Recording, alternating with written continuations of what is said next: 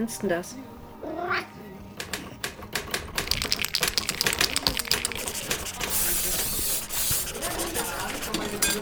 Der kreative Flow, ein Podcast für Kreativschaffende. Von Roberta Bergmann. Noch jemand Stifte? Herzlich willkommen zu Der kreative Flow, ein Podcast für Kreativschaffende. Mein Name ist Roberta Bergmann und ich bin freiberufliche Künstlerin, Autorin, Gestalterin und Host dieses Podcasts. können seit März Gott, wie süß.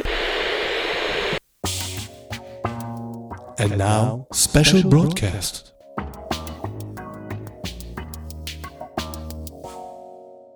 Ich bin hier heute. Ich habe so eine ganz leise Stimme gerade, weil es so ähm, konzentriert ist und du fast eingeschlafen wirkst.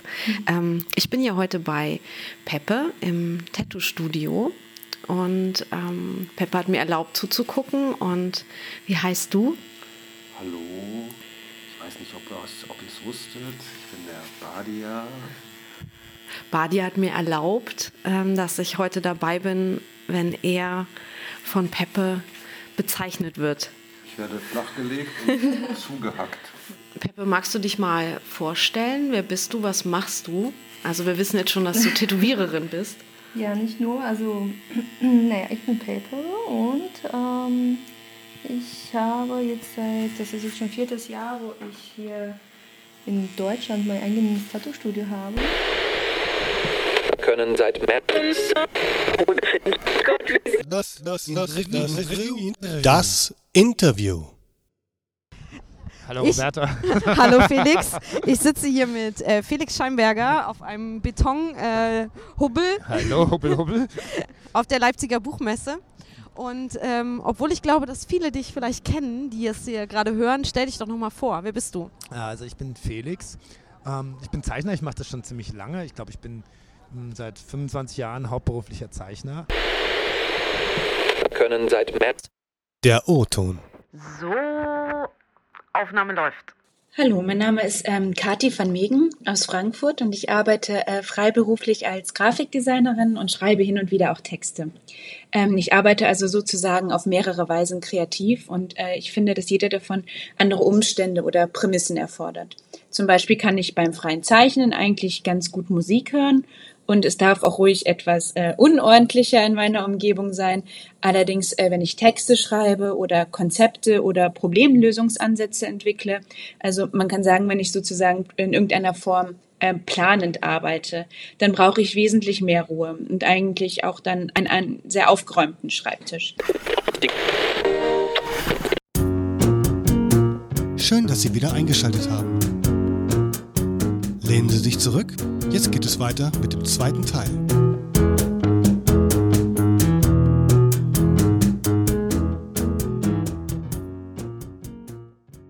Ja. Ähm, ich würde gerne nochmal zurück zu dem Prozess des äh, Romanschreibens. Also wir, wir waren stehen geblieben, dass du dann im Literaturinstitut in der Schweiz im Grunde deinen ersten Roman zusammengebaut hast, kann man vielleicht ja so Genau. sagen. Und wie ging es dann weiter, dass es jetzt im Handel erhältlich ist?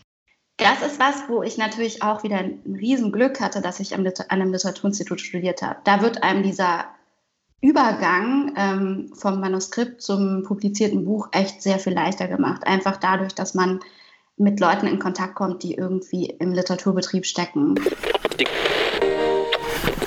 Ich wünsche dir jetzt eine kreative Woche und sage Tschüss bis in zwei Wochen, deine Roberta. Und alle Menschen haben die Anlage, kreativ zu sein. Nur merken es die meisten nie. Truman Capote.